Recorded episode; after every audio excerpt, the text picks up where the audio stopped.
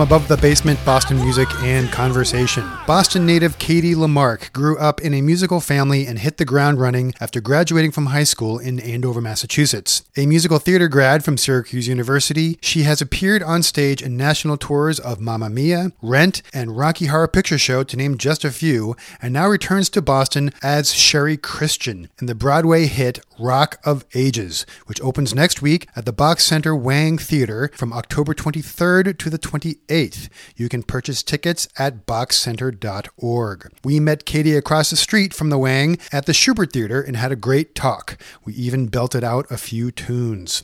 So here is our conversation with Katie LaMark, recorded at the Shubert Theater in Boston, Massachusetts.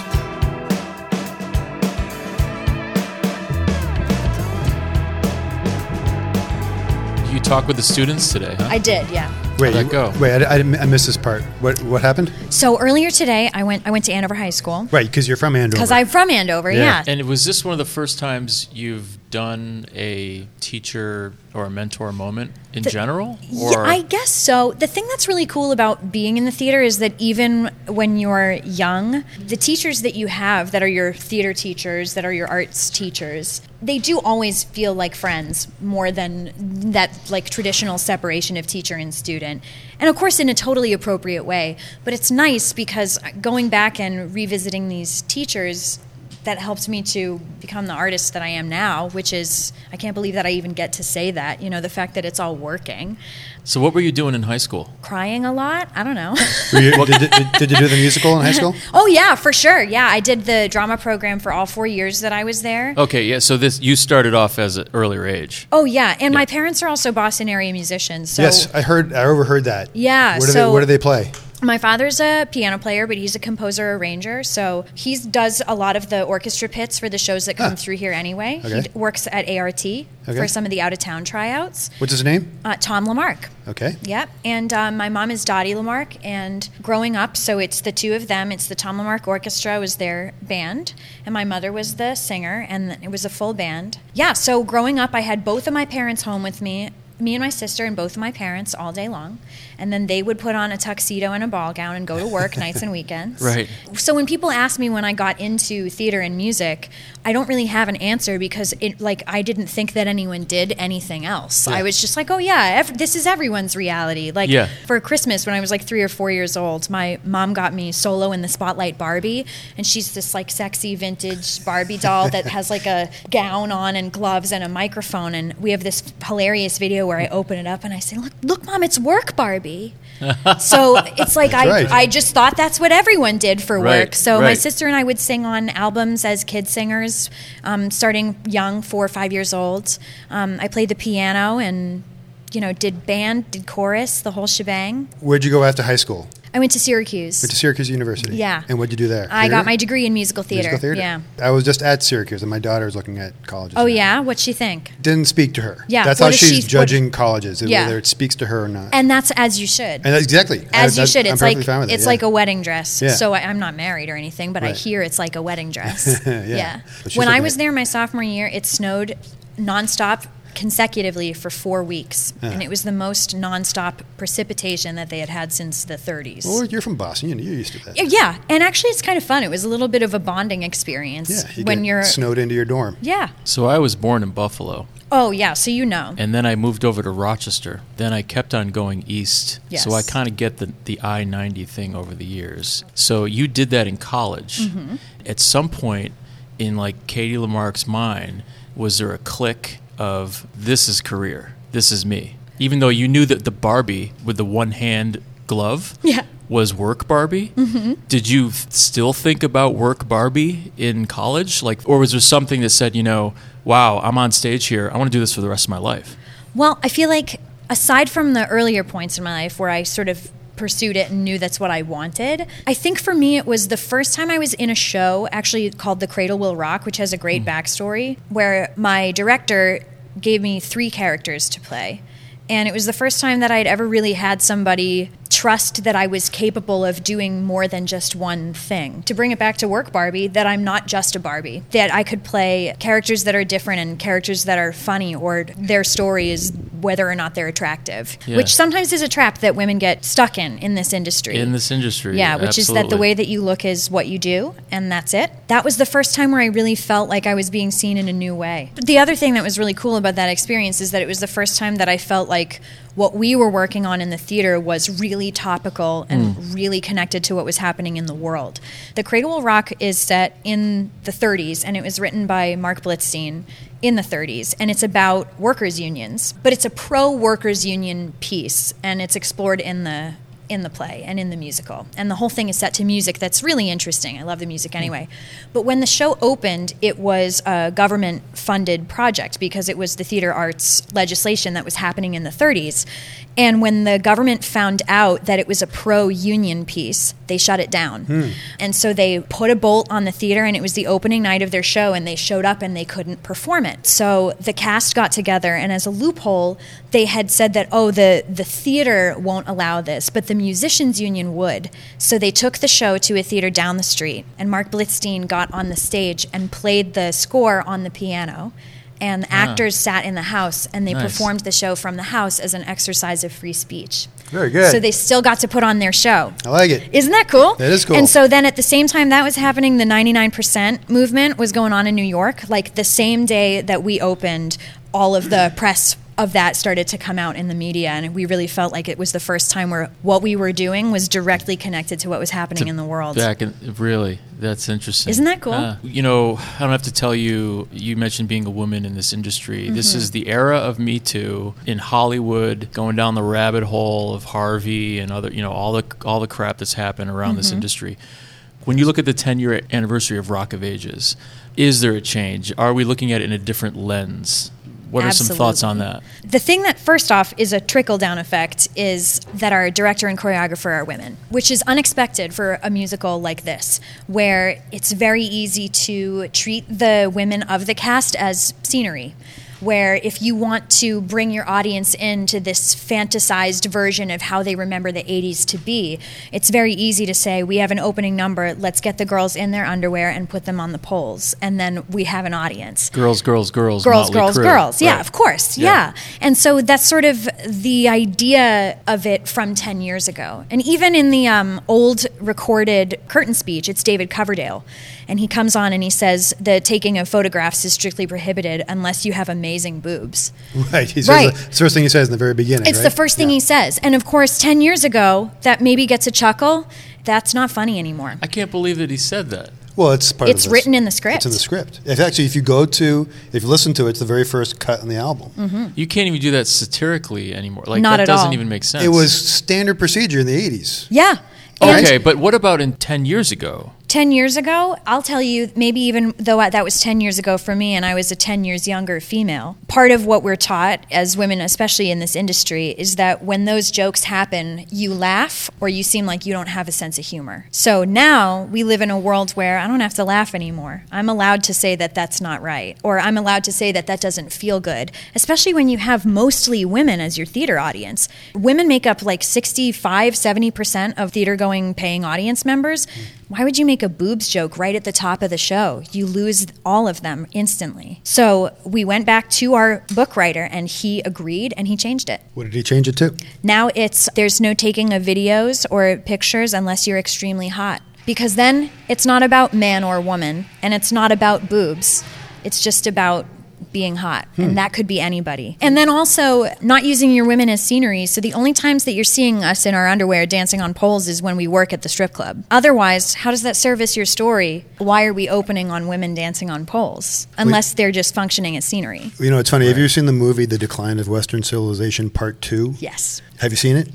It's No. unbelievable. It's amazing. It's a documentary where they interview all the all the people from um, Cinderella and Poison, Oh. but it's just, it's a documentary and it's almost farcical how stereotypical it is. one of the things that I think about a lot. So when I sat down with the director for the first time, the character that I'm playing, um, when you look at her behavior across the board, seems inconsistent. There are some times where she seems really intelligent and really savvy and manipulative, and there are other times times where she seems like she's totally naive and she's got no idea what's going on. We struggled with that for a couple of days. We would sit together and say, well, how do we solve this? And then I thought about there's an amazing interview that Amy Poehler does where she talks about the pressure for women to be all things to all people. Instead of trying to solve it and forcing her into this idea that women's behavior must be consistent, I realized like the number of times a day that my behavior changes depending on who I'm speaking to or what I need or how I can function in a certain environment.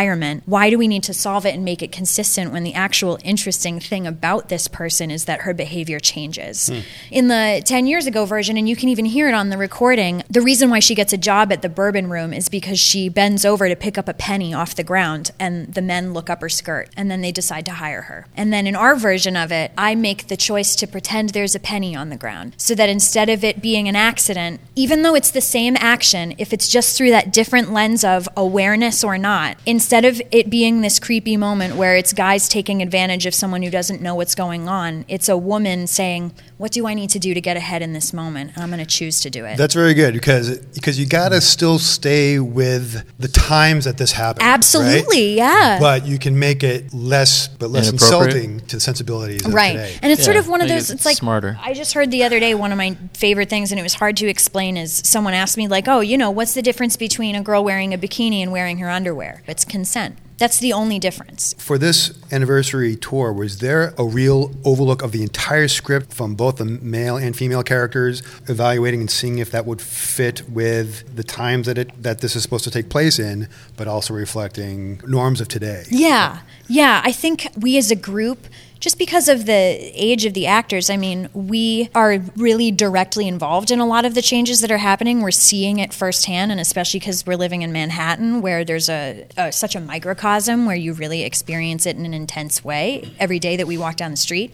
It's looked at more for our female characters because that's where you have a tendency to not give it the attention it needs. But if that's what you're doing for your women, then you have to do it for your men too. So, how do we view this glam rocker Stacee Jaxx that comes in and sweeps this girl off of her feet? Is he silly or is he actually sexy? Those things are being looked at too because the way that the men are treating these women when they are in a position of power becomes something different. Yeah, they can be a bad guy. Yeah. Rather than just, oh, he's a just kind of a jerk. But yeah. I kind of like him because he's the hero. But the thing that's cool about Rock of Ages is that it comments on itself. Yeah. So we can still have those elements of that this is about the 1980s. This is about a sensibility that doesn't exist anymore. And that we can still have fun with that. We can still look at it and say, oh, isn't that so funny? Like that's what it was all those years yeah. ago. Well, yeah, because you you do talk to the audience, right? Um, is, you break that, that fourth wall, don't oh, you? yeah, because um, and it was really cool. We learned about that in our rehearsals. That the reason why Lonnie is a narrator is because when the book writer was trying to explain to the team how he wanted the show to go, it was hard for him to explain it without performing it all himself. And so they said, "Well, this is a character. What you're doing right now needs to be part of the experience. Ah. That we're getting a commentary at the same time." So John Michael Breen, who is playing Lonnie, who's actually from Chelmsford. So All we right. got another got local hometown here, a lot of Bostonians. He's doing a lot of direct address in the same way that we understand the convention to be, but it's fun because he also has a little bit more gender fluidity. So we are seeing that instead of him in the opening number saying we're going back to a sexier time, it's the Reagan era. And instead of seeing a beautiful woman walk across the stage by herself, we see a couple making out. It's just a thing that is so that's so ever so slightly different, but that it's still about that sexually charged larger than life experience of the hmm. 80s. Are you an '80s music fan? Have you always big been? time? Yeah, yeah, yeah. But there are different '80s music fans. There's this hair band music, right? Yeah. And then there's like you know you could be into The Cure or you could right. be into like I would the say Smiths or something. Right. My tastes are pretty broad. I really do love music. Music first for me. Honestly, my dream. I love being an actor, but if I could tour as a as a backup singer with a band, um, that would be ultimate dream for and me. And what about the energy of this genre of music? Mm-hmm. Is just you know it takes us back because we're in that age group. Chuck and I, where we're in high school. Right. High high school is where those classic songs mm-hmm. are just mm-hmm. imprinting into your brain. Mm-hmm. When did you first discover hearing this music before the tour? I really love this era of music because my parents are musicians, but they are mm. not 80s rock musicians. Their musicality leans more towards 70s and prior. They're not playing glam rock tunes when they're playing the senator's inaugural ball. You know, mm-hmm. not necessarily. This 80s rock music is stuff that I discovered on my own without help from anybody else. So even is though kind of like in a bubble, isn't it? it really is. And so I will say that I am kind of a prog rock. I love Yes. That was the first thing that I felt like I discovered on my own that I really had a visceral response to. Huh. So even though I wasn't You like around, the keyboard based stuff? Oh yeah. Yeah. What el- who else? Um, I love Yes. I love Steely Dan is my favorite Oh, band. me too. Even a though they, Steely Dan yeah, fan. big time. So even though that's also reaches prior to the Yeah, 80s, a lot yeah. of that stuff too. Yeah. I really do love Styx, and we do have Styx in the show, but I think Yep. there's a lot of fun like funk element to that as well. You do have a kind of a mix in there. You have REO Speedwagon in it, Mm-hmm. but you also have Twisted Sister. So those are two very different. Mm-hmm. I put I put REO Speedwagon in a whole different genre. Yeah. But uh, Yeah. but it is a little bit little bit of a mix in there. Mm-hmm. Like Yeah. Sister Christian by um, It's help me out Night Ranger. Night Ranger. I don't put them into the Twisted Sister. Yeah, group not at all. either. No, they're just But it's I around the guess, is same a little time. heavier. Mm-hmm. Well, they, they have their own stamps, their own personality. Totally. What are you most excited about this show? I mean, there's a lot to be excited about, but it, but just because I like what we're talking about, mm-hmm.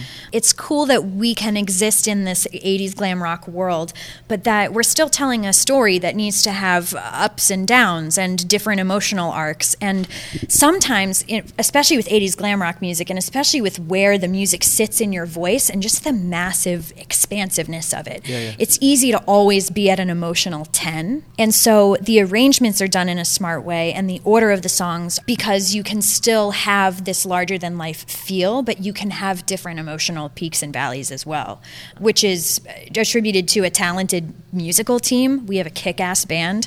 They we had our first preview two nights ago and they got the biggest applause out of anyone, and rightfully so. Hmm. They're the most important part about this show. We feature them really prominently. I think that's what I'm most excited by is that there's a lot that you can accomplish even if you just select this one era of music. It's also the most fun music ever to sing. Like if I ever am putting out my own material, which I hope to someday, mm-hmm. it's a thing that doesn't really exist in the music industry anymore. Is this idea that something can be larger than life and also truthful?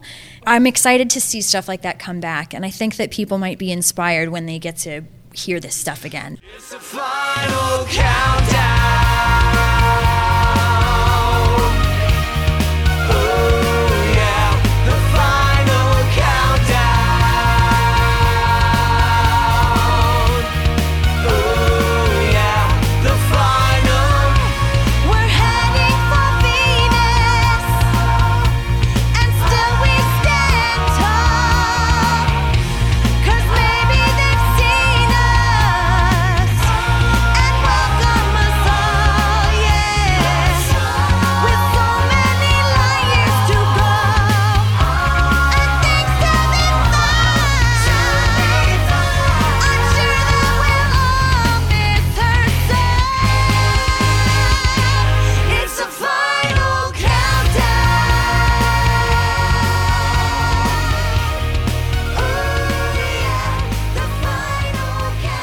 Ask you something. Any of those bands in Poison and Night Ranger and Twisted Sister, all these guys and gals, mostly guys, have they seen the show? Did they go? I believe they that most of them have seen the original, and they have a lot of photographic evidence of it too. Of like every time they come to the show. Oh, the We- one in New York, yeah. the New York production. What so I mean, that we just did our first performance two nights ago for an audience. Where? Elmira, New York.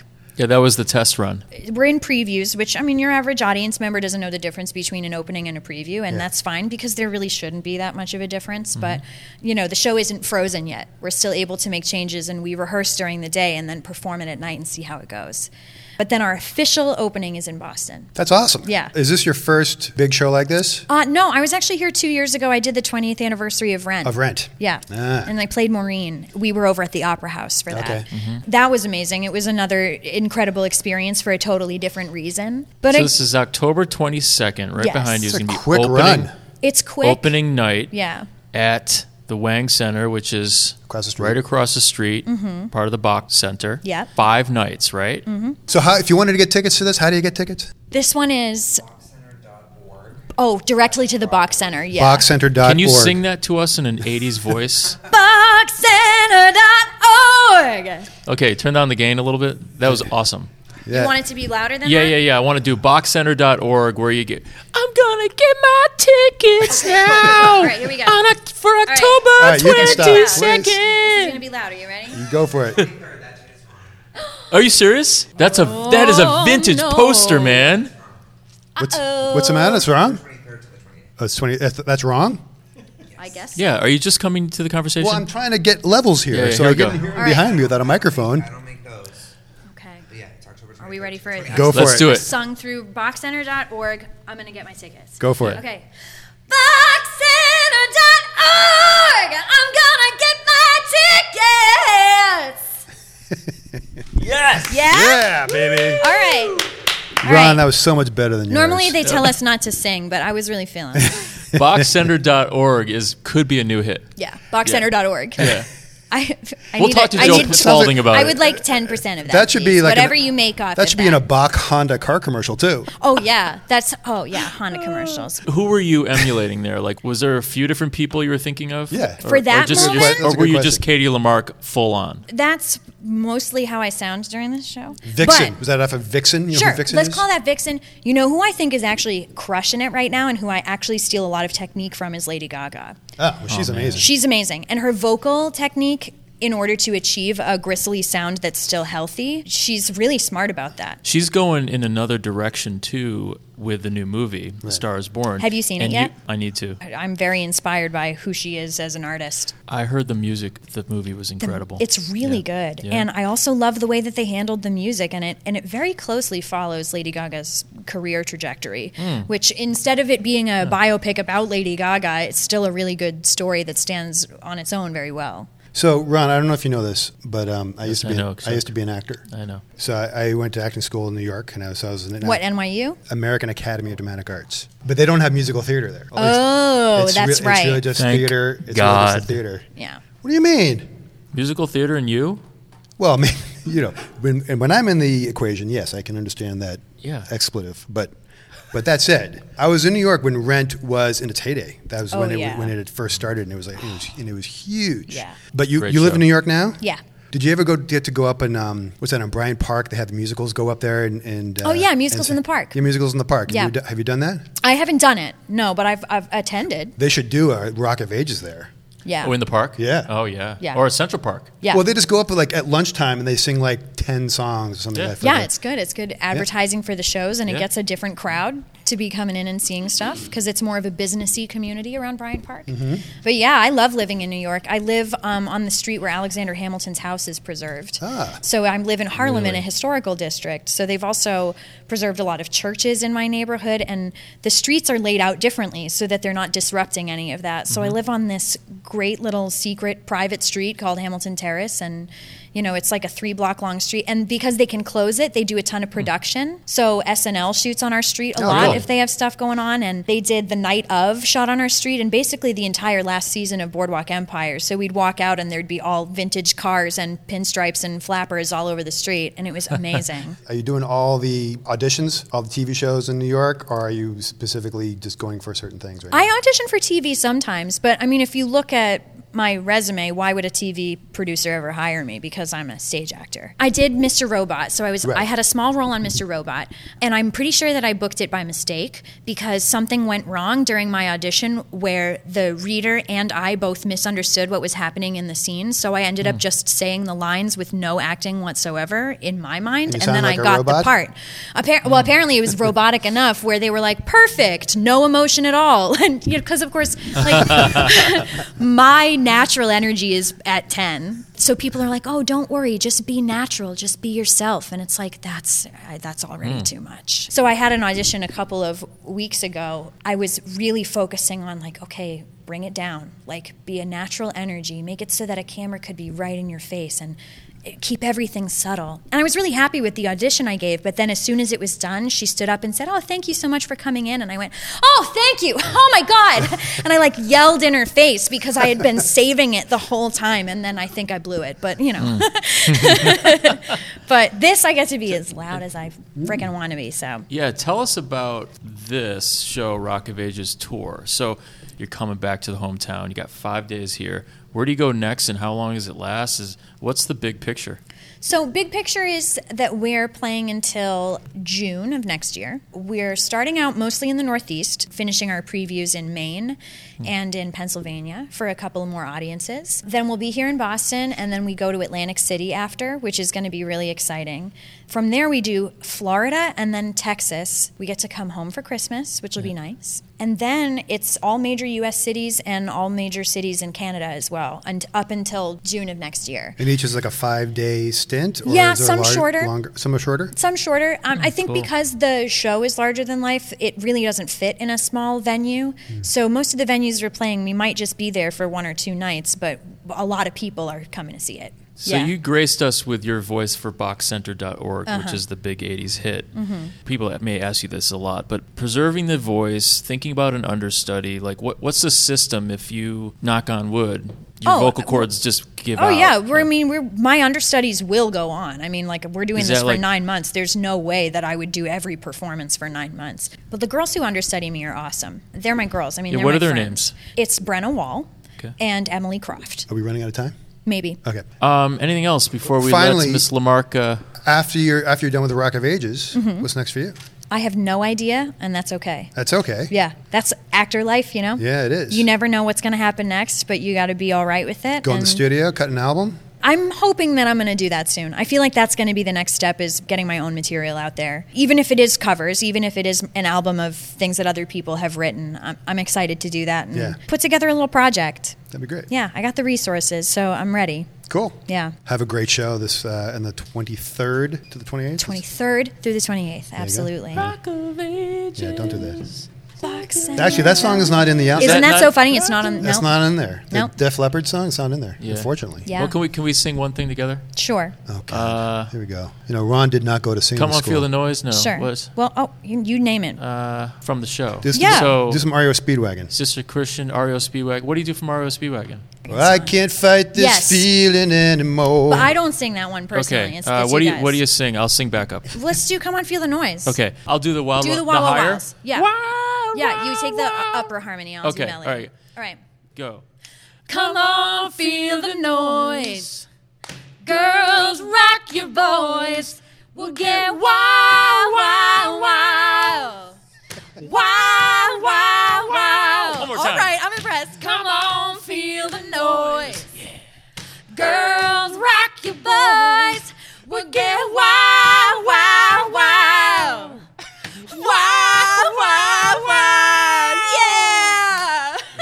that's a first. That was uh, awesome. all right, Thank, thank you guys so much.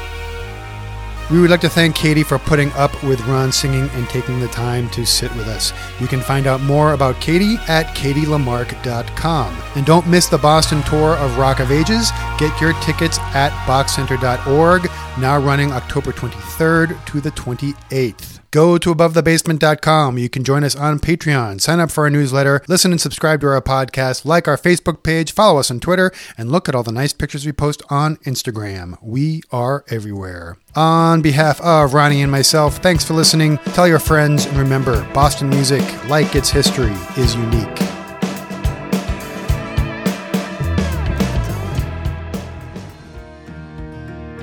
How would you like to join us in creating great conversations that inspire and connect? Patreon is a membership platform that provides a way for creators like us to build relationships and provide exclusive experiences to subscribers or patrons. We've been self financed since we got off the ground in June of 2016, but in order to continue to fully invest all we can in each episode, we need your patronage.